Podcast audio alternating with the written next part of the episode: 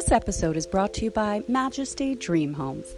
To sell, buy, or build your dream home, visit majestydreamhomes.com now.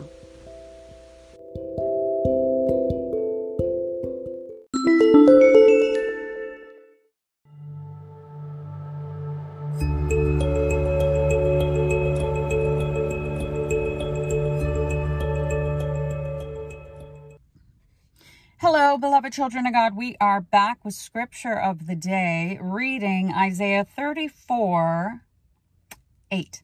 For it is the day of the Lord's vengeance and the year of recompenses for the controversy of Zion. You know, Zion is the capital of heaven, and this is where God governs the universe and all of creation, really. Heaven is God's throne. It's the world called heaven, okay? It's pure and holy, and it's the eternal world. There's no death or sin or evil there. It's perfect. It's perfect and pure.